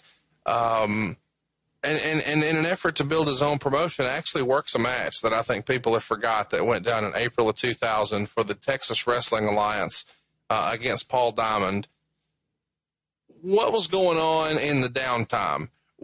Did he really get kicked out of an event? What was the relationship like with Shawn and Vince during this four year gap? What was it like with Paul and Shawn to the best of your understanding? From my vantage point, there was not a whole lot. I don't remember Shawn getting kicked out. That that's totally news to me. Um, maybe it, maybe it happened. I, I have no idea. I wasn't there. Don't remember that. I do remember from time to time when we would be in San Antonio or maybe Austin that Shawn would come by and say hello. That's where Undertaker and I uh, nicknamed him the little Dutch boy when he cut all his hair off and he had kind of a bowl cut. And we didn't even know who the hell it was when we saw him. Uh, he had stopped training. He got way out of shape. I had gone down because Shawn had started his wrestling school. So the only, really the only interaction that I had with Shawn during that time was, Hey, do you have any talent? Right. Um, get anybody that we might want to take a look at? I'd really love to come down and spend a weekend with you and see what you've got. So at first it was, I was met with, no, none of my guys are ready yet. To, and then eventually he warmed up to the idea and I, I went to San Antonio. Shawn picked me up and went over to the house and then, uh, we went to a show. And then the next day we went out and saw his training class with Rudy Gonzalez there. Uh, there was Spanky, Brian Kendrick. Um, there was uh, obviously Daniel Bryan. there was Lance Cade, and um, I want to say there were four total. I can't remember the fourth one, but he had some really good talent there. And we talked back and forth, and and Shawn would get in the ring with these guys. He wouldn't take bumps, but he would show them little things. And, and I remember after watching him in the ring training these guys, we we went to a town that night where he had a little spot show, and I said, "Man, you know you've got another one in you." He said, "Nope, I've wrestled my last match. I'm done." And I said, "You know, they all say that, but I'll use the old bruiser and crusher analogy. All you've got to do is go out there and give them the entrance and kick and punch." And throw a super kick, and they're going to be happy his mindset was that if Shawn Michaels is going to appear, he has to be Shawn Michaels. Right. He's got to be the showstopper. He's got to be the main event. He has got to be the guy they remember, not a fragment of that guy. So he had no desire. He's like, I'm, I'm done. I'm not training anymore. And I remember he was eating a huge chocolate chip cookie. And he says, I'm eating chocolate chip cookies. he says, I, I, I'm done. I'm done. Not, I'm not, I'm not going back in the ring. And then eventually, I don't know, six months after that is when he had the street fight that he had in uh, San Antonio for his own promotion. And he was cleaning up his act. You know, we'd heard that he, he was doing a lot better. He came down and saw us uh, in San Antonio and looked great, uh, completely different than when I had been down and seen him in San Antonio before that. Um, floated the idea out there. You got one more? Just one. And that's how we got here. Just floated it out there. And he said, yeah, he trusted, he trusted Hunter and felt that he and Hunter could have a match, but they wanted to do a street fight so that he would be forgiven and not have to go out and have that Shawn Michaels wrestling match. So, was the idea always to just do the one story here with Triple H and that be it? Yep. 100%. One match, one time. This is it. He's not coming back. Not going to get another one. This is it. Um, any sort of heat that you recall at all between Shawn or Hunter here? At this point, no. No, at this point, they were excellent. Long lost buds. Happy to be back together. Hebner is the referee here, uh, and he has a big part in the match where he uh, admonishes Triple H for his behavior. It's not something that we see very often in a match, and it was weird kind of seeing him here because Hebner was such a staple in the WWE, and and now not so much. You were there when Hebner was, you know, exiled. Briefly tell us what happened there. We've never talked about it on the show before. Uh, we were in, gosh, somewhere in West Virginia or something like that. I, um, I can picture the building. I don't remember the particular name, but there was some kind of story that allegedly Dave and Earl had been selling uh, bootleg WWE merchandise, and they were released. It's one of those stories that has never been told uh, from really either side. And people put, you know, it's, it's all rumor and innuendo. What what I just told you, we weren't we weren't told. We were got that surmised from uh, Earl later on that that's what that, that's what they were accused of doing. There's rumor and innuendo out there that the guy, the Hebners, were actually doing a bit of an embroidery type business, a screen printing business, and they were making WWE logo and branded swag, but actually giving it to the boys, including the McMahons themselves. That is true. So the the allegation is they weren't just doing it to hook up the cast and crew; they were doing it to profiteer as well, and that's what Vince had a problem with. Well, and, and apparently, uh, and, again, this is all Rumor and innuendo. Rumor and innuendo was that whoever had the shop in St. Louis or Kansas City, wherever the hell they were, um, was selling stuff out of his shop. and that, the that they had made unlicensed without letting Correct. the WWE participate. Right. Right. And that's where the rub came.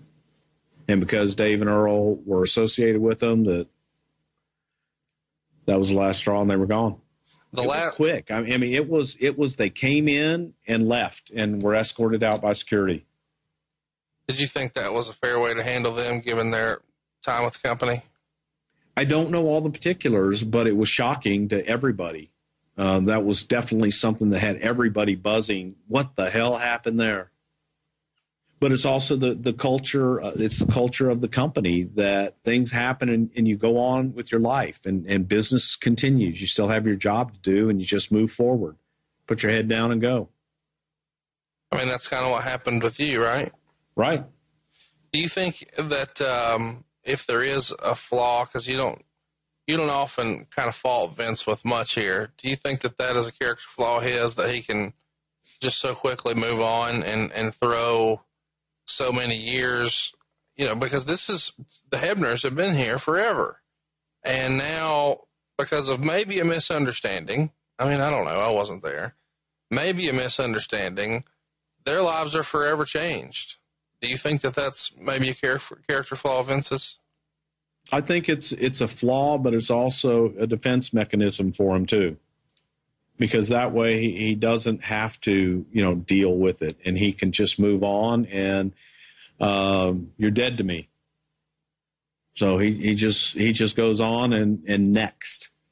So I, I guess it's it's a blessing and a curse all at the same time. Um, when you're there, you know nothing else. It's it's just man, it's it's it's just the culture. It's just the way that it is, Right. and you accept it, and you accept it blindly, and and you move forward. Um. So you know, everybody talks about Paul Heyman and the Kool Aid. The same can be said for you know the WWE, because once you are in that bubble, that is all that exists. Life on the outside doesn't matter and doesn't exist.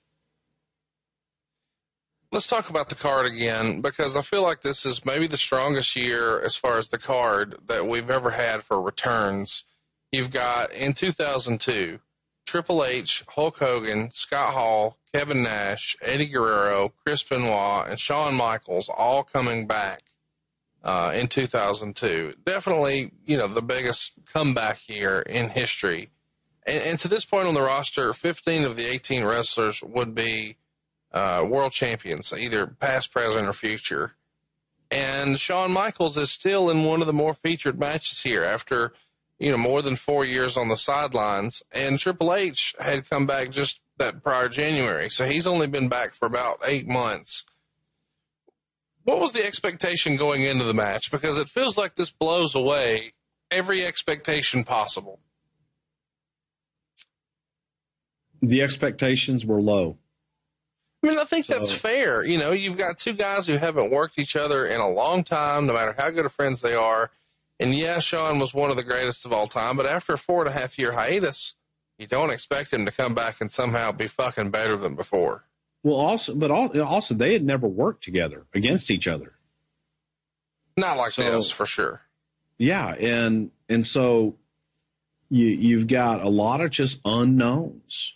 We weren't, you know, this sounds this sounds funny, but we weren't sure what the hell Shawn's body looked like.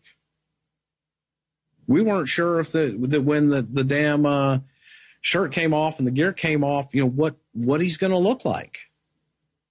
So we definitely didn't know after he got in the ring and, and being in front of that crowd. You can go out and do all the cardio you want, do the stair step stepper for hours at a time. That is different than being in the ring and working a match. Completely different cardio, completely different uh, just blowing up factor. So we didn't know if Shawn was going to go out there and blow up in 10 minutes. Sure. We didn't know if he was going to get out there and his back was going to seize up. Um, if he was just going to be off half a step, had no clue at all. The angle leading up to this, uh, who was in charge of the majority writing for that, and who was the who was the agent for the match? Do you remember? I want to say it was probably Michael Hayes for the match at this time. Uh, Brian would have written the majority of the of the storyline. Uh, Shawn has went on record as saying he didn't feel like he got closure from how his career had ended after WrestleMania 14, where he lost to Steve Austin. And so he goes to Triple H and says he wants to wrestle one more match. And, and he specifically says he wants to do this because he wants his son to see him wrestle. And he asks Triple H to have the match with him. Is that the way you remember that going down? That it was important to Shawn for his son to see him wrestle, much like we heard Goldberg say earlier this year? Yes, definitely was. Uh, he, his son had, had heard about him and had seen you know tapes and different things, but he had never seen seen his dad wrestle. do you think, um, and I'm sure we'll cover this long form at some point, but do you think Shawn's back was as injured as we were told it was at the Royal Rumble in 98, or was Shawn just burnt out and had so much other stuff going on that he just needed to get out of the race car for a little while?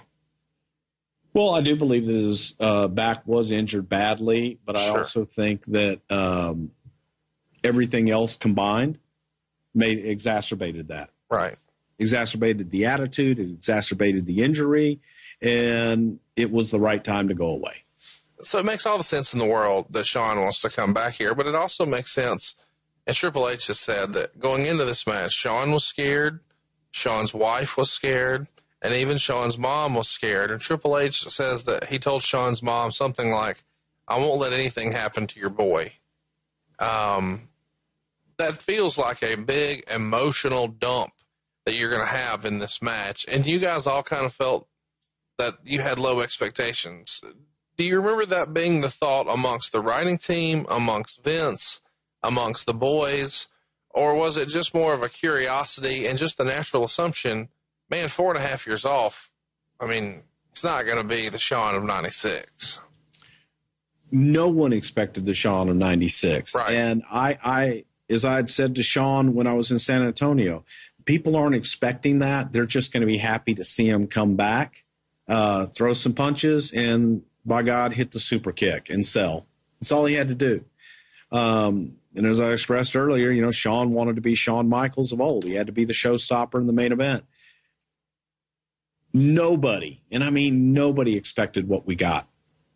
Probably one of the best comeback matches of all. Let's hit some of the high points here. The sidewalk slam onto the folding chair, the backbreaker onto the whole folding chair. Holy shit! What a spot that was. Knowing the history of his back and the story that had been told, and how great was Triple H being bloodied, and then Shawn nipping up to a big pop. The crowd was so with it. They were on that emotional roller coaster. That's when you knew to me this is a great match and they're pulling out all the stops here. The elbow through the table to the floor seems a little uh, uncharacteristic for a comeback match, but certainly, you know, they're wanting to pull out all the stops. They do the elbow off the ladder, where beforehand Shawn points to the crowd and says, I love each and every one of you. And then Shawn selling from that elbow and then tuning up the band was just awesome. So, one of the better closing sequences, and maybe the best comeback match ever. And Shawn is teasing the super kick, but all of a sudden Triple H catches the kick rather than just taking the super kick and giving the fans their happy ending. They do a pedigree counter, uh, and all of a sudden Shawn steals a pin, and Shawn's victorious, but Triple H attacks him after the match with a sledgehammer. Uh, what'd you think of the match? This is maybe one of the best matches of 2002. If you haven't seen it, you should go out of your way to see it. Meltzer gave it four and three quarter stars, saying that you know this is a match that lines him up for the WWE Hall of Fame uh, or the the Observer Hall of Fame. What'd you think? Ooh. I thought that the match, top to bottom, emotionally, physically, everything about it delivered on all levels. These guys went out, they're friends, and you're always going to work best with somebody that you like. Um, they proved it. They tore the frigging house down. And it was the right finish. It was the happy finish. But again, it was a one off. We knew we had Hunter. We knew that what we were doing with Hunter going forward. So we had to get some heat back and, and make him whole at the end. Um, it wasn't about a 50 50 thing. It was okay, let's make him happy. But now, you know, I got, got to worry about the guy that's going to be here tomorrow. And we thought, okay, hey, great. We saw, you know, Shawn's last match. He, he went out, went out in style. I don't think Well, no, I'm not going to say that because I know better. Um, for me, I did not think that was Shawn's last match. I don't. I, I look at I look at everybody. I do. I do think we have seen Shawn's last match, but I I'm skeptical. I always look at all these guys from Undertaker to Angle to everybody is like mm, they got another one left in them. Somewhere online, you can find video of this next bit. Uh, it's Triple H's appearance on ABC's Jimmy Kimmel Live, which happened on June 11th. And there's a four year old wrestling fan there named Alex. And they're interviewing the boy about who his favorite wrestlers are. And he says Goldberg and Kevin Nash. And he predicts that Kevin Nash is going to beat Triple H for the belt. Uh, of course, he doesn't know that Triple H buries everyone. So Triple H responds, Don't bet on it. And the kid punches Triple H in the arm, which is hilarious. And when Jimmy Kimmel asks, asks Triple H about his upcoming marriage to Stephanie McMahon, Triple H pops off that he hopes him and Steph have a kid who will beat up Alex someday. Which And I then think Triple H pedigreed the kid. right through the fucking floor. He's just merciless. Yeah. Oh yeah. Well, fuck you. Yeah, Yeah. we'll show that kid. Yeah. Um, You're booked. there you go. Fuck you. Let's talk about our main event here. Kevin Nash is going to play the foil for Triple H. They're doing a Hell in a Cell here. Triple H gets the win in 21 minutes. Keller would write a bit methodical and plotting at points, but overall an intense battle. Hunter used a hammer and a screwdriver as a weapon. Special ref Mick Foley took some weapons away and got shoved off the apron for his trouble. Hunter, Nash, and Foley all bled. Hunter wins clean with the pedigree, no big stunts. Flair and Orton help Hunter up afterwards. Three and a quarter stars. Uh, not a glowing review, but not a terrible review from Wade Keller. I gotta say, it is sort of a, a forgotten run here for Kevin Nash. Maybe it's because business was down a little bit, but I think when people think of Kevin Nash, they usually think of his first run as Diesel, even though it was a much worse time for business. He was the tippy top guy. And I think they think of that run and then maybe more so his run with WCW as part of the NWO. But when he's here in 03 working with Triple H, I don't know that a lot of people really talk about that. Why do you think Kevin Nash's 03 run is sort of swept under the rug? I think because it was so short. You know, it was in and out, and, and he was gone. Um, watching this match, I, I was, I didn't remember it, and I was shocked and surprised, thinking that, damn, this is not a bad match at all. No, I agree. and, and they they utilized Foley and Mick was all over the place.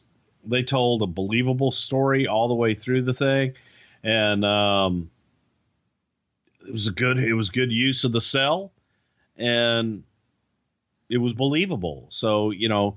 Hunter used everything under the sun to have to beat the big bastard, you know, and finally ended up with the the trademark sledgehammer. You know, he used a, a hammer in there, the friggin' barbed wire two by four, which is standard under most rings. Whenever you order a ring, I think it comes standard underneath the ring nowadays. The Unless you wire, get unless bar- you get a sixteen by sixteen that's extra. sure, that makes sense. Yeah. Yeah. Yeah. But the twenty by twenty and, and eighteen by eighteen rings, they all come with a two by four wrapped in barbed wire underneath the ring. What'd you think of the match overall? I mean, Hunter's working in purple here as opposed to the standard issue black. Uh, Kevin Nash looks like a monster here. Uh, Foley has some interesting referee attire and he's back in here. And as you said, you essentially make it a three way. Foley's very active in the match, but in the end, Hunter wins clean with a pedigree. Surprise. He didn't win clean with pedigree. He hit him with the sledgehammer Well, but and then I- hit him with the pedigree. well, but still, He hit him with a hammer. He hit him with the fucking two by four. And then finally he got the uh, sledgehammer and got him into the pedigree. as long as there's a pedigree, he's happy. Well, fuck yeah. Yeah. What about what about the three times that Kevin Nash covered Hunter for twenty counts? No, it was a, it was a good match and it was logical, and I, I thought that it, it was it was better than I thought it was going to be. Looking back at it, I was dreading it because the early matches, you know, the last two matches saved this pay per view.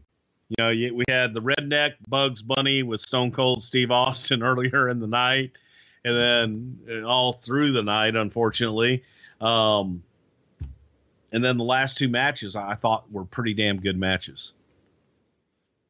I guess we should mention here as a footnote, uh, Nash loses his hair against Chris Jericho in August of this year. He's really losing the hair though for a movie role. And then he works at SummerSlam in the Elimination Chamber. And then he's out of here. Uh, he has uh, neck surgery and he's out of the ring. And uh, WWE doesn't renew his contract in January of 04. So hopefully Kevin Nash wins a poll sometime and we can talk about him uh, in a little more detail. Bruce, I don't know that you have uh, kissed Hunter's ass enough. Do you want to get your chapstick out and put him over any more here? I already put my chapstick on. My lips are burnt. Okay. Was there ever any consideration to taking the belt off of Hunter, or, or at this point had Hunter decided he just didn't want to lose it? To Kevin Nash, no, there was no consideration to put the title on Kevin Nash at all. And this was during the time that they were building the faction of Evolution with Flair and Randy Orton and Triple H. So the idea behind them was to have the championship and build it around that. Was there anybody sort of upset about these guys being in the main event? They were the main event eight days prior at Insurrextion. Obviously, that comes with a, a good payday. Uh, so their main event and, and pay per views eight days apart. Anybody have anything to say about that? No, they were top guys. It was top story. I guess it's worth mentioning they worked at Judgment Day uh, for the world title as well. Uh, and then even going back uh, before that, we saw, um, well, you remember the run here. We'll talk about Triple H another time. Let's briefly touch on uh, the Raw after the show here. The very next night, Mick Foley comes out for a promo, and Evolution follows and confronts Foley. And that leads to Randy Orton and Foley exchanging words. Um, this is going to have a fun payoff that I can't wait for us to talk about sometime. But the real reason I wanted to uh, talk about this next night is what it sets up. At the end of the night, Triple H invites Kane to join Evolution, and Austin comes out and gives Kane a title match for the next week. Bischoff comes out and says if Kane doesn't beat Triple H, he'll have to unmask. And Kane chokeslams Triple H to end the show. We know where that's going to end because, of course, there's no chance Triple H is losing in 2003. Uh-uh. So the next week, Kane has to unmask and turns heel in the process. This is the reign of terror here, is it not? Yeah, it was good shit, man. I love Dude, this this that. this was, you know, this was that fucking rebuilding phase and it's as I often say, sometimes I just block shit out. so much of this was blocked out. And then you had to make me go back and relive it and rewatch it. Fuck me running. Fuck you running. Yeah. That's that's a southern expression. I haven't heard that. Well, you'd have to, you know, if you couldn't do that, then I know something that can increase your performance and give you that little extra confidence there, big boy. Well, everyone, we hope we've brought you a complete picture of the man, the wrestler, and the friend of Bruce Pritchard, Triple H, in this long awaited, yet best of episode of Something to Wrestle. We've tried to create a fair and accurate portrayal of what was said in the show about someone who is on track to be the most powerful man in wrestling one day soon. Now, that being said, I'd like to say a few words about my, my longtime close personal friend, Triple H. Oh, okay, okay I get it. Schiavone is sucking up to Triple H. But really, Paul is a great guy. And I think anybody who knows him knows I'm telling the truth. Hey, by the way, don't forget to check out Conrad Thompson and yours truly in What Happened When. It drops every Wednesday on the MLW Radio Network. And by the way, if you want to catch it early, it drops on Monday to all of our friends on Patreon at patreon.com forward slash WHW Monday. We close with one of the most controversial episodes of Triple H's career, as well as one of the most talked about moments of the show Triple H and Booker T. Need I say more? In the last Raw of February, Booker T actually wins a battle royal to determine who is going to get a title shot against Triple H at WrestleMania. It comes down to The Rock and Booker T, and I think most people assumed The Rock was going to actually win that. But surprise, surprise, Booker T gets the nod. You guys are sort of left to figure out what you're going to do here. Of course, Brock won the Royal Rumble, so Brock is going to go after Kurt Angle. we know that. Was there a hard and fast rule or a real plan for the other title for the Raw belt at this point? I mean, you, if you know that, hey, Brock's going to win the Royal Rumble, we're going to put, you know, him and Kurt in the main event for the SmackDown title. Okay, we got to do something for Raw. Fuck it. Let's just do a battle royal on Raw. That feels sort of thrown together. Was it? kind of. And you know, the, when you look at the totality of the WrestleMania card itself, when you've got the return, you know, you're going to have the return of Rock and Austin, the third match. That's an attraction in and of itself. Doesn't need a, a title involved in it. It's about pride at this point. When you know you're going to have Vince and Hulk, and within within the company for us, and I was more on the SmackDown side during this period, it was all about crowning the new champion in Brock Lesnar. So, unfortunately, by default, the Raw World Champion was, I, I don't want to say um, a secondary concern. To me, it was because I was SmackDown, but it the cachet was frankly on the other matches. And so you want to do something to try and bring somebody up, and that being Booker T, um, and still feature that match as best you can. But there wasn't, you know, unfortunately, that's just the way that the the cards kind of fell. Was there consideration ever, like before the matches went sideways, for Scott Steiner to be the guy in here at WrestleMania against Triple H? No, because Vince didn't want to have didn't want to have that rematch. Um, so no, to answer the question, no. At that point, there there wasn't because he had it at Royal Rumble. He didn't want to go that many times at WrestleMania. He wanted something fresh for WrestleMania. So he didn't want a rematch for Scott Steiner. Scott Steiner's not even on the card. What did he want for Scott Steiner here, if not another match with Hunter? At this at this point, he was not real happy with the Scott Steiner experiment and was looking to try and do something else with him and move him into a tag team. I'm not asking at this point. I mean, originally, like it does feel like we're sort of rushing a Triple H world title match with Booker T. It feels like Scott Steiner's left with really nothing to do. I'm just, and you said that wasn't the plan ever. So the plan was just let's beat Scott Steiner and then let his ass sit at home. And then let's make our other world title opponent just be decided by a battle royal. At that point, yes, that is what it was, and it wasn't about just let the guy sit at home. You can't you can't have every everybody on the roster cannot be on as much as we try, and sometimes there's just nothing creatively for them. And if you do something else, it's forcing them in there. And wanting to do something new, you're forced with that task of okay, you've got to do something new. You don't have a lot of time. Make a battle royal. Make a make a contender for the championship. Whew. Sometimes you just want to be argumentative, man. Let's just move on. No, I see that that's what it's like. You guys can sit back 2020. Why didn't you do this? Why didn't you do that? There's a lot of extenuating circumstances. I, I'm we not. wanted I'm to have asking. John Cena I'm- be a big part of this. We had deals in place for John Cena with the rappers to be a big part of WrestleMania. They dropped out. They agreed up front. You get into the promotion, you're going, going, knowing this is what you got. They drop out. You've moved on with other guys. Now there's no place for John Cena. Why wasn't John Cena on there? No, no, because I get it. unfortunately his shit didn't dropped out. Why wasn't Scott Steiner on there? Because there was not a place for him at that time. I'm not arguing why I wasn't on it. I'm asking what the original plan was, and you said And I, I, I don't remember. I don't remember there even was an original plan for him. So Booker T comes to the ring on the uh, first Raw of March, and he's hyping up his WrestleMania title match.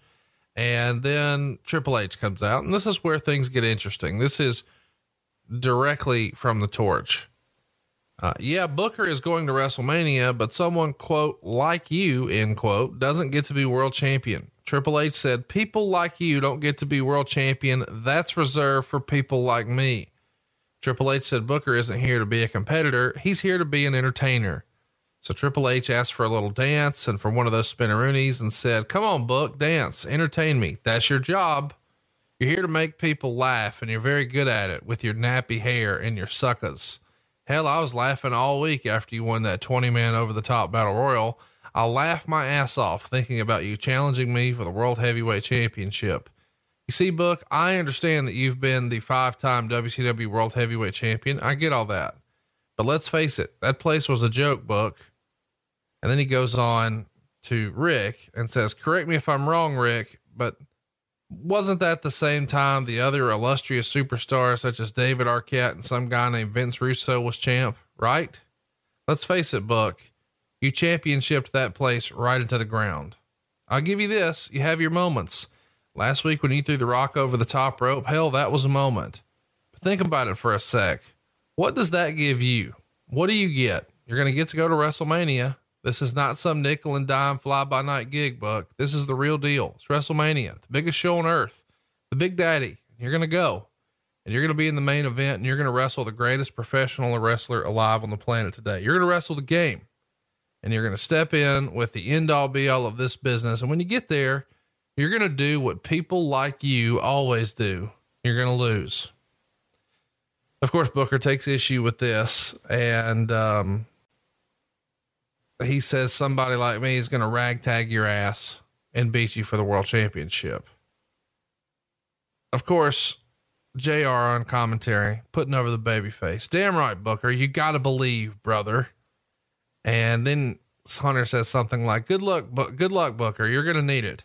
Oh, and another thing, good luck in your match with Scott Steiner.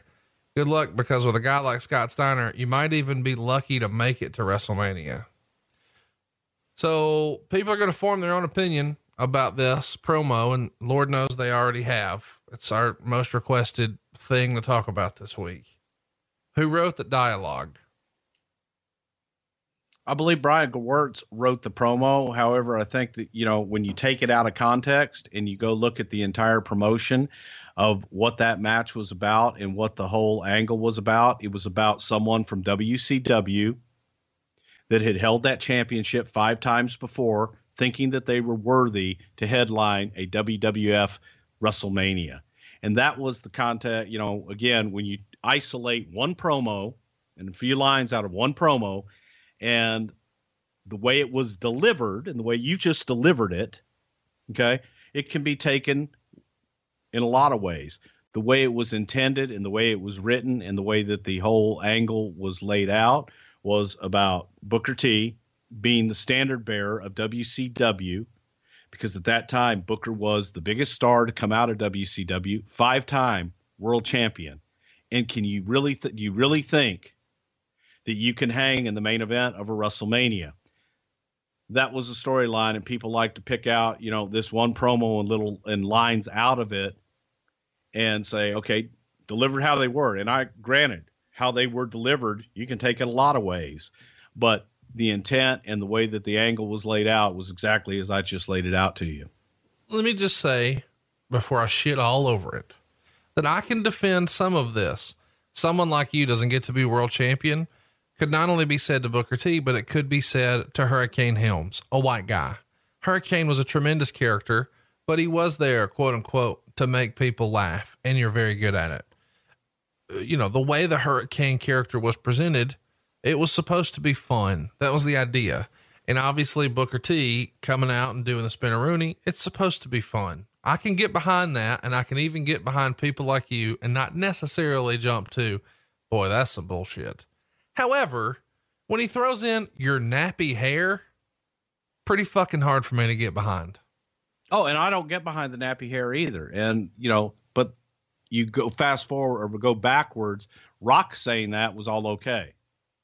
Well, but but you And- know and- why but that is. again, I'm, I'm saying you're you're saying it because a white man saying it to a black man that that's bad, and I'm saying that it's not good at all. So I'm not going to defend it.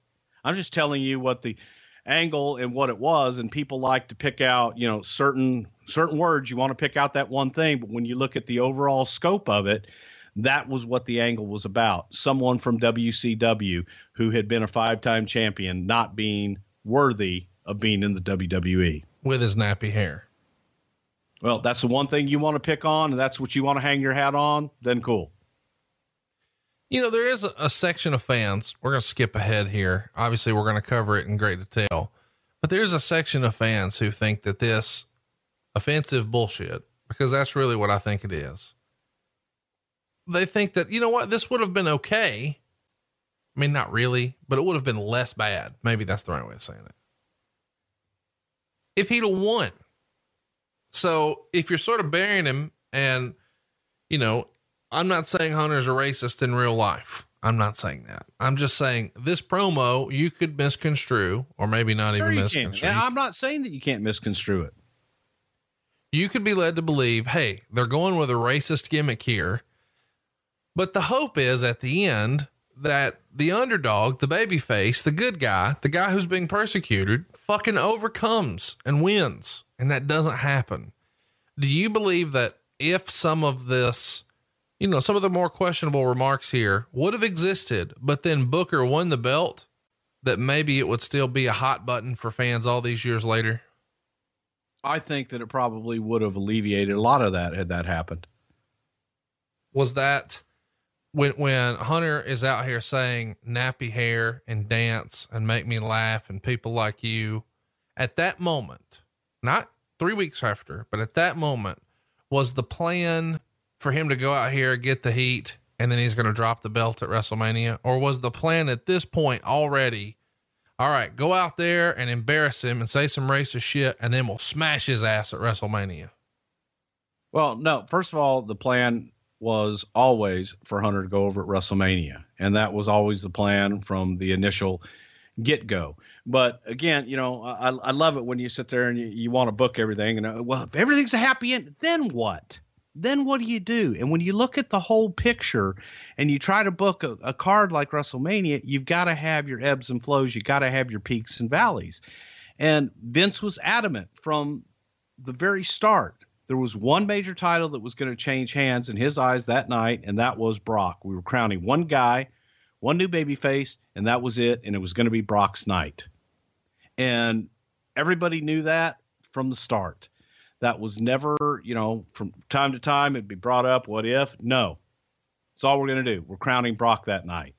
There was there was really no more debate beyond that. So it's easy to sit back and go, well, they should have done it. But no, when you talk about the overall story and you talk about the whole package and everything else that you have to do and everybody else on the card and all the other matches and all the other stories, no, that would not have been the best thing to do. Well, you know, I'm just saying it feels like it would have been a natural thing when you're saying, oh, you could give them a happy ending. That does feel like the formula for wrestling, but not with Triple H because six months prior to this, uh, he was fucking guys' dead girlfriends and corpses, and that sets up a pay per view match. And oh, by the way, he wins there too. So get your chapstick out, motherfucker. You can't defend this. The babyface should have won. No, he shouldn't have won in the whole damn. No, he shouldn't have. He shouldn't have. Again, go out and buy a wrestling promotion and go out and promote it for 10 years. And with that logic, it won't last too. I'll tell you, this: if an indie promoter, you have to have heels and baby faces. You have to have something for the baby face to overcome. And if you go in every big show, well, the baby face overcomes it, then there's you got to have them Bruce. have something for them to fight for. Don't be ridiculous. I'm not suggesting that the baby face has to always prevail. You just said they. that- You just said that's the formula, and that's what we should do. Always have a happy ending. No, I'm not saying that, but it is baby face territory. You've told us on that for this fucking show for two years. True or false? That is true. Okay. So, but not if the, not if the baby face has nappy hair, right? No, Okay. I'm That's what I telling you that the end of the d- night for WrestleMania that night, we wanted one guy to be the star, one guy for the big championship, that one big title change. That was to be Brock Lesnar. I'm fine with that. I think my question is in hindsight, can you just So say, you're so you're saying we made our decision on Booker's hair? No, I'm saying if you knew he wasn't going to win, maybe you shouldn't have included that shit because it's not a Well, good I didn't include it, and again, that goes back to delivery sometimes, and it goes back to if you look at the totality, not one promo, you look at the totality of the entire promotion, and I think you will find that we didn't focus on his nappy hair. That's one line out of one promo. When you look at the totality of everything that we did in that promotion, you will see it was about WCW and WWF. Can you just say, "Hey, we fucked up. We shouldn't have had him say that." Oh, I, dude, sh- do I think he should have said that? I said that already. No, I thought it was bad. I don't think he should have said that. I don't think that that was written for him. But I don't know that he didn't go to Booker and they said, "Hey, yeah, go ahead and do that." I don't know that. But I'm saying that I don't think it was good, but I also know it wasn't written that way and that wasn't the intent and that also isn't the way that the overall promotion was delivered. Do you think um, WWE would ever veer into this territory again in 2018? God, I would hope not. Did you ever I have? wish, you know, when you look back, there's a lot of things that were done Sure. that never should have been done. sure. Tons. Doesn't, you know, again, when you revisit it, revisionist history, yes, there's a shitload of that. Do you remember there being any sort of comment from the locker room from guys like Ron Simmons or whoever who maybe had an opinion on this promo? You know, I don't know anybody that had an opinion on that specific promo that said anything, but I will tell you that there were times over the years that guys like a Ron Simmons or like Booker that would have said, you know, hey, go ahead and go there. All right, as we wrap things up here, I want to remind everybody that Ageless Male Max has a patent pending formula with an ingredient that helps you boost your total testosterone, which is going to promote greater increases in muscle size, twice the reduction in body fat percentage, and an amazing 64% increase in nitric oxide, which can be handy in the gym and in the bedroom. Try your first 30 day bottle for free. Just pay shipping and handling when you text the word RAM to 797979. Message and data rates may apply. Again, trying to create natural, you know, animosity and get people going, "Ooh, did they say that? Did they really just do that?" And that was a different time in the business. And does and it doesn't make it right at all in any way shape or form. Did you ever have a conversation? You know, you're really, I guess we should say right now, full disclosure Booker T is one of your best friends in real life. True or false? Absolute. and he was our guest uh, out in our Las Vegas live show a couple of months ago, and we've got another one of your great friends who's going to join us tomorrow in Florida. But I know at different times you guys have to have conversations about the business. Did you ever talk to him about this brief feud or promo or match at WrestleMania or any of that with Hunter? Did that ever come up in y'all's quiet time?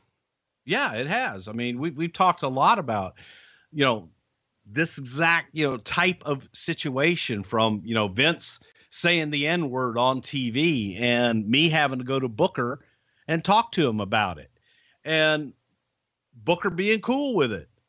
You know, yeah, go ahead, man. And uh being cool with it. I think Booker's a realist and looks at it and he's a very proud man that is willing to go out there and fight for everything that stands, you know, that he stands for. And he stands for being a man, just first and foremost. And I, I never looked at, you know, it's like I, I said to Booker one time, "You're black, really?" Um, he's a man, and that's all he is. And and I go back to the the way, the antiquated way that the wrestling business used to be, where JYD leaves the Mid South territory, and the answer to that is, I've got to get a black baby face. Wait a minute. Don't you just have to get a baby face? Mm-hmm. Why does it matter what color they are? Right. Well, because JYD was black and he was a big draw in Louisiana. No, JYD was just a draw. He drew whites, he drew blacks, he drew browns, he drew everything. He drew. But in fairness, you know, we hear that narrative as wrestling fans all the time that, hey, they really want to put Alberto Del Rio in a prominent spot because they're trying to get the Hispanic community. And, and maybe 10 years before that, it was Rey Mysterio. With the idea that if you have a Mexican star, you can attract a Mexican audience. There is truth to that, right? It helps. It helps with the Hispanic audience if you speak their language. Yes. However, the stars that were able to that happened to be Hispanic, Eddie Guerrero drew everybody. Rey Mysterio draws everybody. Alberto draws everybody. That's the magic. They happen to be Hispanic. Use that. Use their bilingual, use their attraction, use their Hispanic heritage to bring the Hispanics that we may not have watching our product that may only want to watch because they want somebody like themselves to root for. So, you know, yes, that that's been you know, that, that's marketing 101. And that's this week's episode of Something to Wrestle with Bruce Pritchard and, of course, Conrad Thompson. Be sure to join us next week right here on the MLW Radio Network, as well as on Bruce Pritchard's own Patreon website. I'm Tony Schiavone. Thanks for being with us. Long live my good buddy, Triple H. Yeah, I know, I'm sucking up.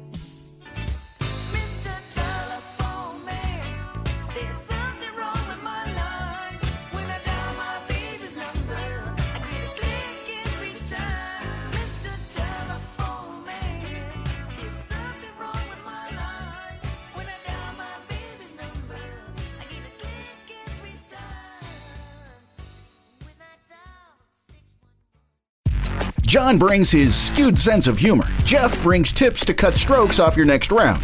Together, it's those weekend golf guys. They'll pay a lot of money to PXG and Titleist and Callaway and on and on and on, right? How many yards do you think you're going to pick up with that extra driver? I think I can get an extra 5 to 10. What if I give you 15 to 20? you pay me more. Jeff Smith right? teaches on the sliding scale. those weekend golf guys, the podcast, part of the Bleav Network. Just search B L E A V on YouTube or wherever you listen.